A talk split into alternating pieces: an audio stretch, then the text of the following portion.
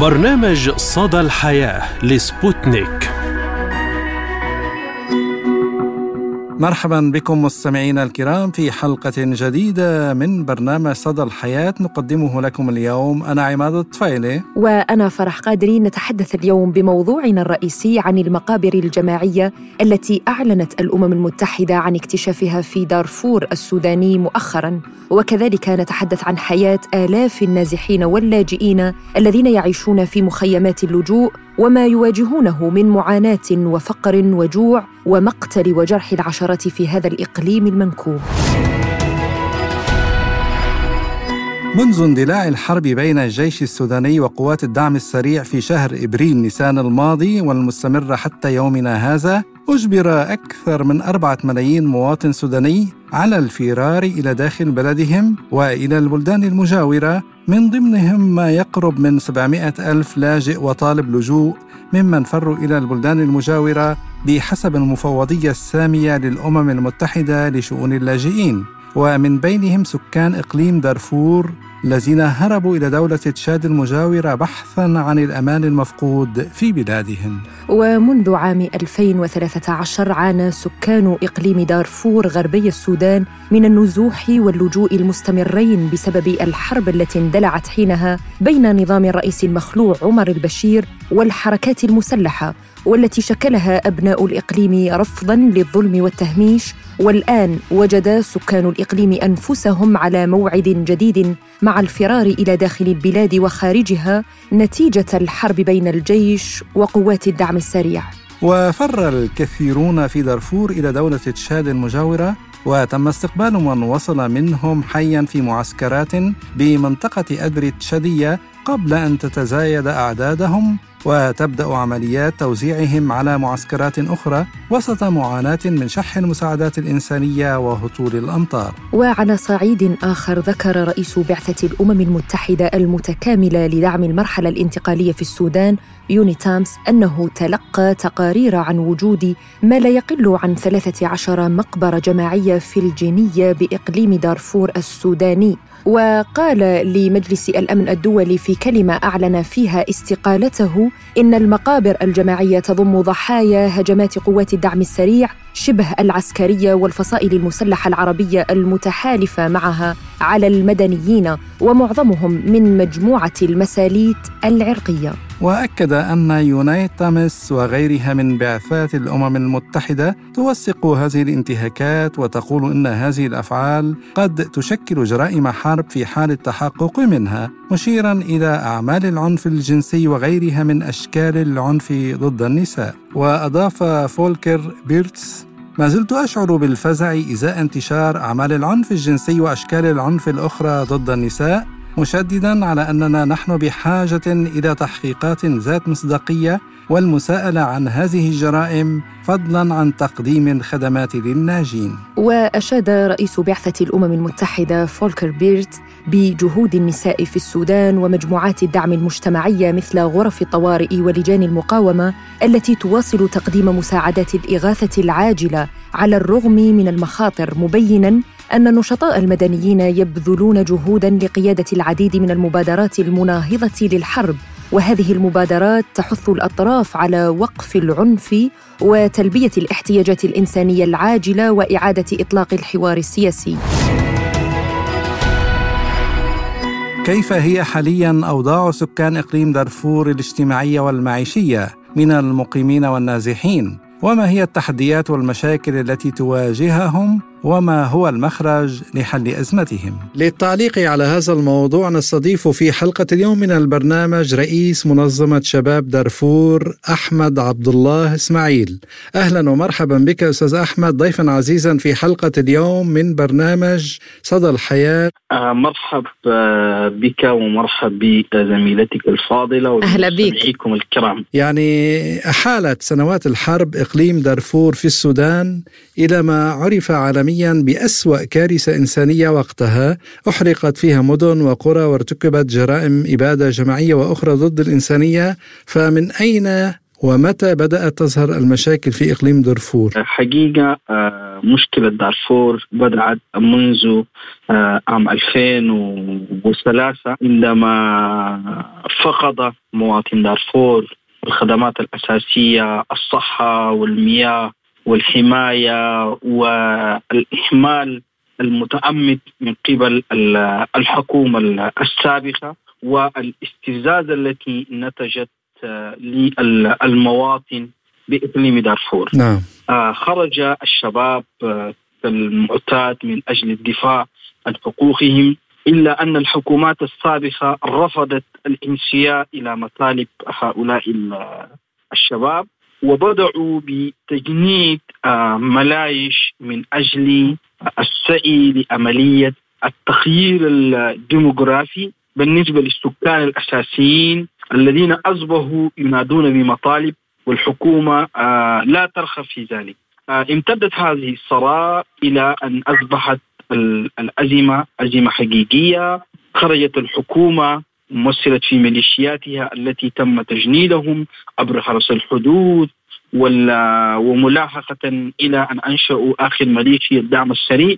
عمدوا آه، بقتل المواطنين ويعني تشريدهم واغتصابهم من أجل آه، الحد من وجود السكان الأصليين في المنطقة حتى لا يستمروا في في المطالبة بالحقوق لدى الحكومة السودانية.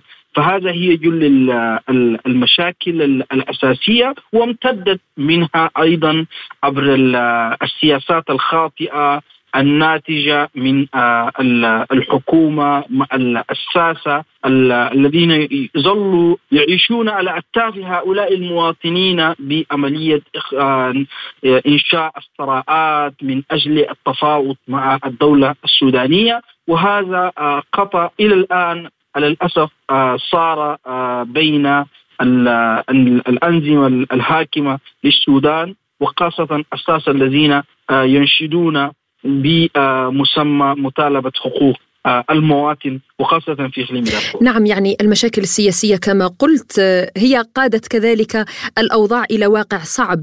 آه، كيف هي الأوضاع الإنسانية والمعيشية التي تواجه الشعب في دارفور في ظل هذه الظروف التي يمر بها السودان؟ حقيقة أختي الفاضلة آه المأساة يعني مأساة أليمة جدا. الآن هناك الصمت تام بالنسبة للجهات الإنسانية آه الدولية والجهات الإنسانية المحلية. والآن ليس هناك حكومة آه بتقوم بعملية رعاية هؤلاء المواطنين. الآن يعني المقومات أبسط المقومات الأساسية لن لن يكاد متوفرا على على الإقليم وعلى أهالي آه الإقليم آه في ولاية جنوب دارفور. الآن أكثر من آه شهر مضى تحت المضافة وتحت النيران من قبل هؤلاء الميليشيا. وليس هناك من يحمي المواطن نزه أكثر من مليون وخمسمائة ألف مواطن من من ولاية من ولاية جنوب دارفور. وإلى الآن هؤلاء في العراق خرجوا من دون مأوى من دون ملبس من دون معكل من دون من دون أي مخوم للحياه يمكنهم للعيش. الآن يعني في في الطرقات الآن على مستوى ال ال ال الجبال على مستوى المناطق التي آه، تنعم نوعا ما بالاستغراب.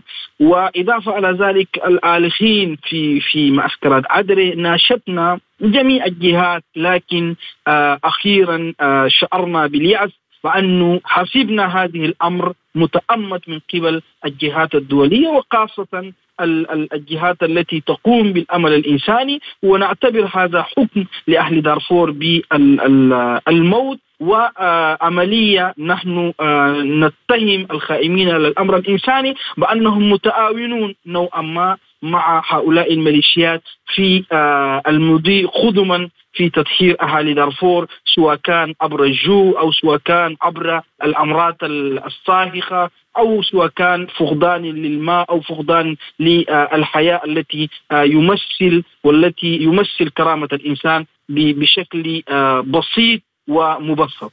طيب أستاذ أحمد ما هي الحقوق التي يطالب بها سكان دارفور وما هي التحديات التي تواجه الأهالي حاليا يعني نازحين وغيرهم من السكان؟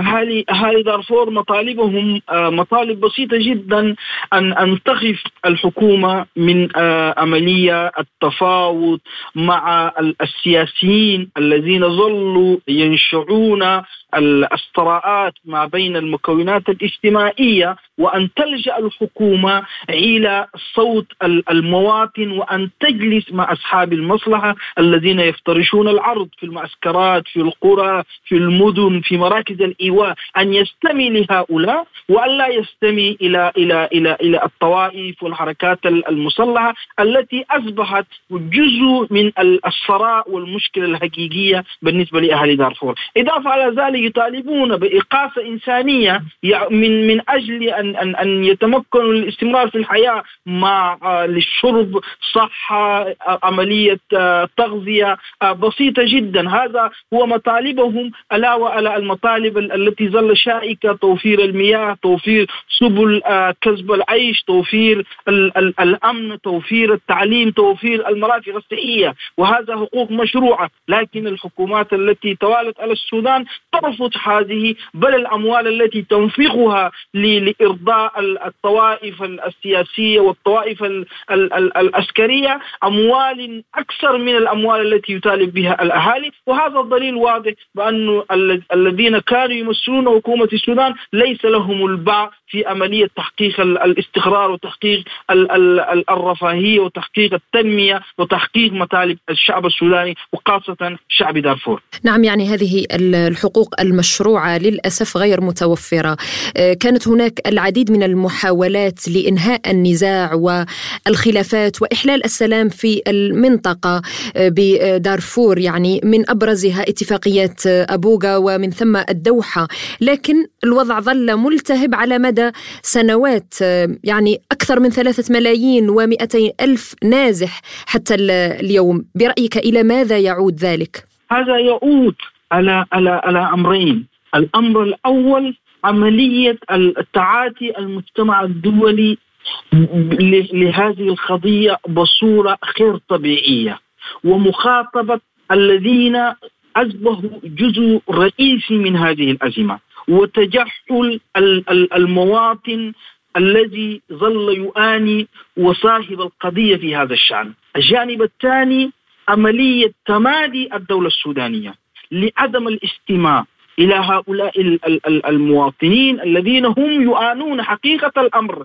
في في في هذه القضية والتي ظل يلوي بالاتفاقيات الكاذبة من أجل الترويج السياسي من أجل آه، آه، استهلاك الوقت. هذه هي القضية التي ظل شائكة. الآن كل الاتفاقيات التي تمت لن يشارك فيه نازحا من من إحدى المعسكرات لن يشارك فيها اللاجئ من اللاجئين الذين خرجوا من من نيران هذه الحرب لن يشارك فيها مواطنا بسيط من إقليم دارفور أو حتى من بقية اقاليم السودان، الذين يشاركون هم المافيا الذي تنشأهم الحكومة من أجل من أجل تنفيذ مكاتبها ومن أجل الادعاء بتمثيل هؤلاء المواطنين البسطاء، إن قضية السودان وقضية دارفور يريد يريد للمجتمع الدولي أن تخرج من دائرة الالتفاف حول المسببين للأزمة إلى الاستماع إلى أصحاب المصلحة الذين موجودون في المعسكرات وأماكن اللجوء والموجودون في الأحياء والقرى والأرياف.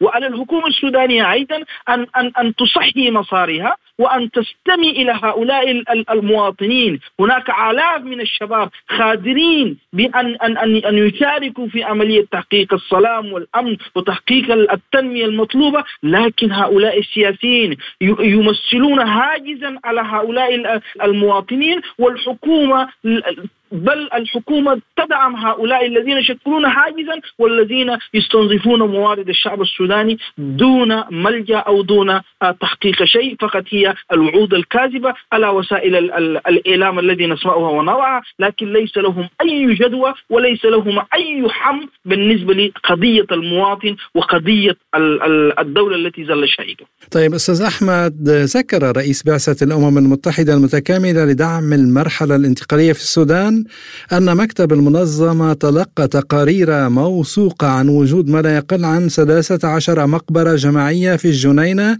بإقليم دارفور السوداني والمناطق المحيطة بها هل لك أن تحدثنا عن ذلك وما يجري في تلك المنطقة؟ نحن منذ بداية هذه الحرب عملنا في منظمة الشباب من أي دارفور ركزنا على عملية الرصد لهذه الانتهاكات لأنه كل الصراعات التي باتت تجري في إقليم دارفور كان هناك تدليل إعلامي كبير جدا والطمس للحقائق. فنحن ركزنا في هذه الجانب ومدينا جميع الجهات الحقوقية. المحكمة الجنائية الدولية الولايات المتحدة الأمريكية الأمم المتحدة وجميع المنظمات الأخرى نحن ظللنا نمدهم بالمعلومات الحقيقية التي تثبت جرائم هؤلاء الميليشيات من المقاطع الصور إلى ما لا يلي. أما بالنسبة لعملية المخابر الجماعية هناك أكثر من من 37 مخبر اليوم نحن لنا المواد الذي نستطيع أن نثبت به هذه. ليس فقط 13 آه 13 آه,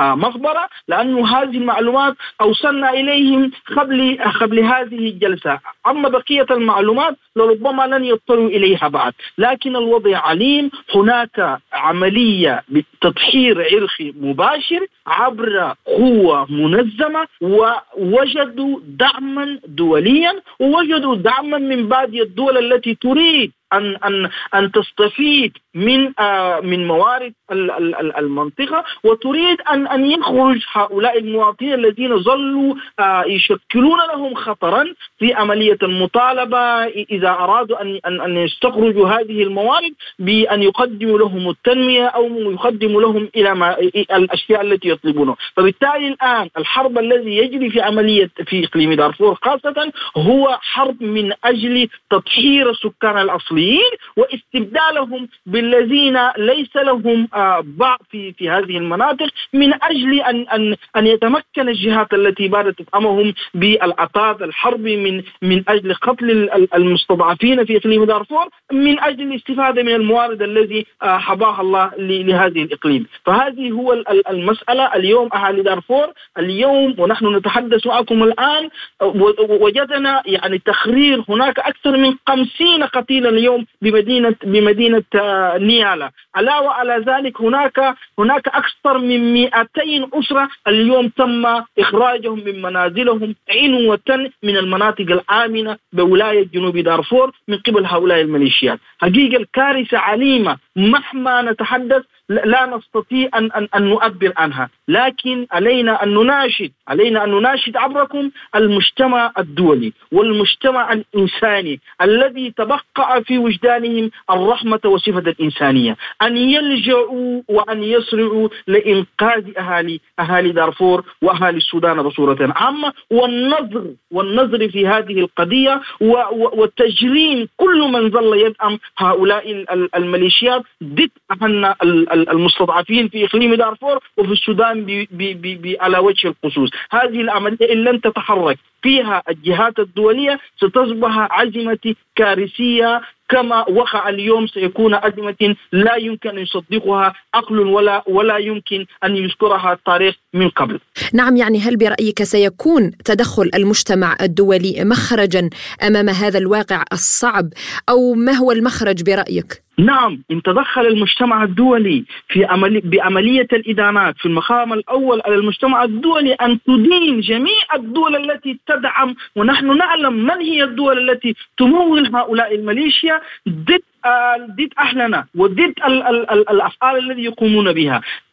إذا عملت المجتمع الدولي بفرض عقوبات لهؤلاء الدول سيحد من عملية الاقتتال المتزايد وأيضا على المجتمع الدولي أن تضغط إلى هؤلاء الميليشيا أن تضع السلاح في سبيل حماية ما تبقى من المدنيين، إن دور المجتمع الدولي اليوم مهم جدا لكن ان أن يتدخل بالطريق الذي يرضاه المواطن السوداني والطريقة التي ينادي به المواطن السوداني وليس الطريقة التي آه، يطمح أن أن أن أن يشارك فيها المجتمع الدولي، وقبل اليوم شارك المجتمع الدولي في قضية دارفور لكن فشلوا فشل كبير لأنهم لن يستمعوا إلى ما كان يطلبه الشعب السوداني وخاصة في إقليم دارفور، فاليوم نحن نناشدهم بأن يستمعوا إلى ما يطلبه شعب إقليم دارفور والشعب السوداني على وجه على وجه الكمال. نعم نشكرك رئيس منظمة شباب دارفور أحمد عبد الله إسماعيل على هذه المداخلة، شكرا لك. أشكركم جزيل الشكر.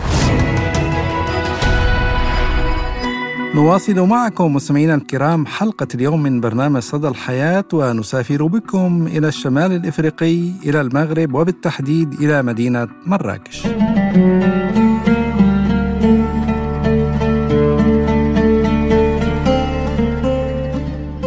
المدينة الحمراء ومدينة السبع رجال أو كما تعرف بالمدينة العتيقة واجهة المغرب السياحية وعاصمته أيام حكم المرابطين والموحدين وتلقب بالمدينة الحمراء نسبة إلى اللون الغالب على مبانيها وتوصف بمدينة البهجة كذلك حيث لا تخفى الروح المرحة والميل للنكتة لدى أهلها. بنيت المدينة العتيقة لمراكش سنة 1072 ميلادي كعاصمة للدولة المرابطية ثم للدولة الموحدية وتضم عددا هائلا من المآثر التاريخية من الأسوار وأبوابها من باب أكناو وباب سليم وباب دكالة وباب الدباغين وباب المخزن وباب بريمة وتغزوت وباب الفتوح والغرازة وغيرها من الأبواب جامع الكتبية ومنارته التي تبلغ 77 متر مترا من العلو ومواقع وآثار السعديين وكذا المنازل التقليدية القديمة من رياضات وغيرها بطابعها المغربي القديم المتميز. وسجلت هذه المدينة ضمن قائمة التراث العالمي سنة 1985 ولقد تم بناء الأسوار حماية للمدينة آنذاك ويرمز اسم مراكش إلى المكان الذي ترعى فيه عهود الله. فأصل كلمة مراكش أمازيغي ويعني الحماية أو الحمى أو الحرم أي مكان محاط بهالة من التقديس وأكش فهو الرب عند الأمازيغ الأقدمين وبناء عليه فإن معنى مراكش في أصله هو حمى الله تعتبر من المدن الإسلامية القليلة الأصيلة التأسيس حيث لم تؤسس كمثيلاتها على أنقاض مدن رومانية أو فينيقية أو بالقرب منها بل تم اختيار الموقع لينسجم مع ثقافة المرابطين الصحراوية بحيث بنيت في منطقة تتميز بالقحولة ومجاورة لوادي نفيس ورغم قساوة المحيط الجغرافي للموقع الذي أسست فيه هذه المدينة التاريخية فإنها ازدهرت بشكل كبير بل وأصبحت من أهم المدن العالمية وأصبحت على كل لسان لفترات تاريخية طويلة من تاريخ المغرب. وبفضل تاريخها الطويل وشهرتها فإنها اليوم تعد من المدن السياحية التي باتت تستقطب افواجا متزايدة من السياح من مختلف أنحاء العالم. فقد شكل ظهور مراكش كمدينة كبيرة ثم كعاصمة للمغرب الذي يمتد يمتد من الأندلس شمالا إلى بلاد السودان جنوبا ومن جزائر مزغن شرقا إلى بحر الظلمات غربا منعطفا كبيرا في مسار الأحداث التاريخية بالغرب الإسلامي. وتعرف مراكش أيضا بلقب مدينة سبعة رجال ويرجع الباحثون أصل ذلك إلى مجموعة من كبار العلماء والصوفية الذين عاشوا في المدينة واضطلعوا بدور كبير في نشر الوعي السياسي والفكري والتربوي وسط سكانها وهم على التوالي يوسف بن علي الصنهاجي وعياض بن موسى اليحصبي وأبو العباس السبتي ومحمد بن سليمان سليمان الجزولي وعبد العزيز التباع ومحمد بن عجال الغزواني وعبد الرحمن الضرير. وشهدت المدينة ازدهارا عمرانيا وتنظيما كبيرا في عهد السلطان يوسف بن تاشفين في الفترة الممتدة بين 1061 إلى غاية 1107 وباتت عاصمة ومركزا سياسيا وثقافيا للدولة المرابطية وكل الغرب الإسلامي وصفها الحميري في كتابه الروض المعطار في خبر الأقطار بأنها أكبر مدن المغرب الأقصى وعظمت تجارتها وتنافس الناس في البناء فيها وبنيت فيها الفنادق والحمامات وأسهمت دولة الموحدين بعد عام 1147 في تطوير المدينة بعدما اتخذتها عاصمة وتركت فيها معالم لا تزال قائمة إلى يومنا هذا وحرص كل من جاء بعدهم من المرينيين رغم أنهم لم يتخذونها عاصمة والسعديين كذلك على أن تصبغ الأسوار والمباني بلون الآجر والطين الأقرب إلى الحمرة بما يتوافق ولقب المدينة العتيقة الحمراء. ومن المغرب إلى ليبيا وتحديدا إلى الشرق الليبي ومدينة درنا. فماذا تعرفون مستمعينا الكرام عن مدينة درنا؟ المدينة العريقة التي تمثل عنوانا للجمال والبهاء في محيط ساحر تملأه الآثار الضاربة في التاريخ. المدينة المنكوبة حاليا التي شهدت مأساة مروعة كأكبر كارثة في ليبيا منذ أكثر من أربعين عاماً نتيجة السيول الجارفة التي راح ضحيتها عشرات الآلاف ودمرت ربعها. تأسست درنا على يد الإغريق خلال العصر اليوناني القديم وكانت تعرف باسم دارنيس أو دارني وتحديدا في العصر الهيلينستي الذي برز في الفترة الممتدة ما بين عامي 323 و 330 قبل الميلاد بعد فتوحات الإسكندر المقدوني. حينها أنشأ الإغريق أربع مدن في شرق ليبيا كانت إيراسا درنا اليوم المدينة الخامسة والتي عادت وانضمت فيما بعد إلى المدن الأربع وبذلك تم تأسيس مملكة من خمس مدن مزدهرة اشتهرت بجمالها وفنونها وعمارتها. لاحقا أصبحت هذه المدن جزءا من الإمبراطورية الرومانية وكانت وديانها مركزا اساسيا لجأ إليها المسيحيون. في تلك الفترة اعتبرت المدينة ميناء مهما ومركزيا على البحر الأبيض المتوسط. وقد ظلت درنا مركزا إداريا وتجاريا هاما في تلك الفترة بفضل مينائها وأراضيها الزراعية الخصبة إضافة إلى حركة التبادل التجاري والثقافي مع المغرب العربي والشرق الأدنى.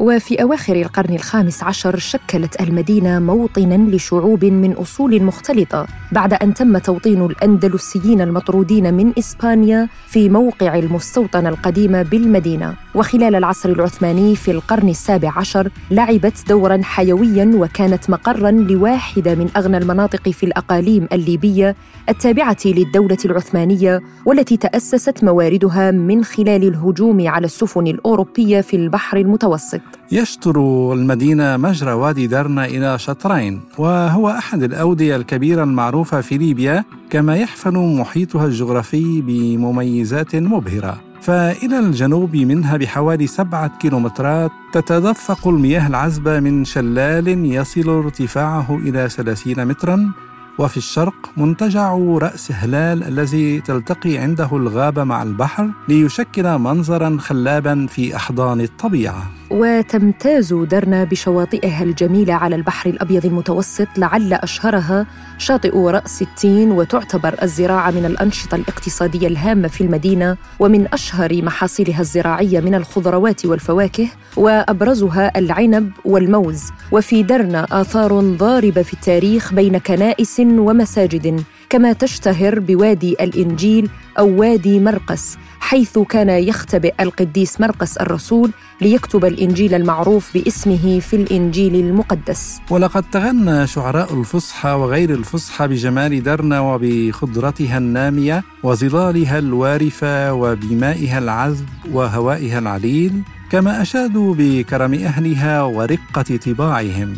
وتحدث كتاب وسياح عرب وأجانب عن أحيائها وأثارها وسماها بعضهم عروس ليبيا ودرة البحر المتوسط. إلى هنا نصل وإياكم مستمعينا الكرام إلى ختام حلقة اليوم من برنامج صدى الحياة. كنا فيها معكم من استديوهاتنا في موسكو.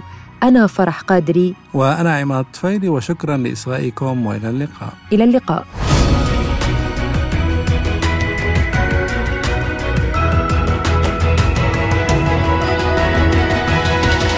برنامج صدى الحياة لسبوتنيك.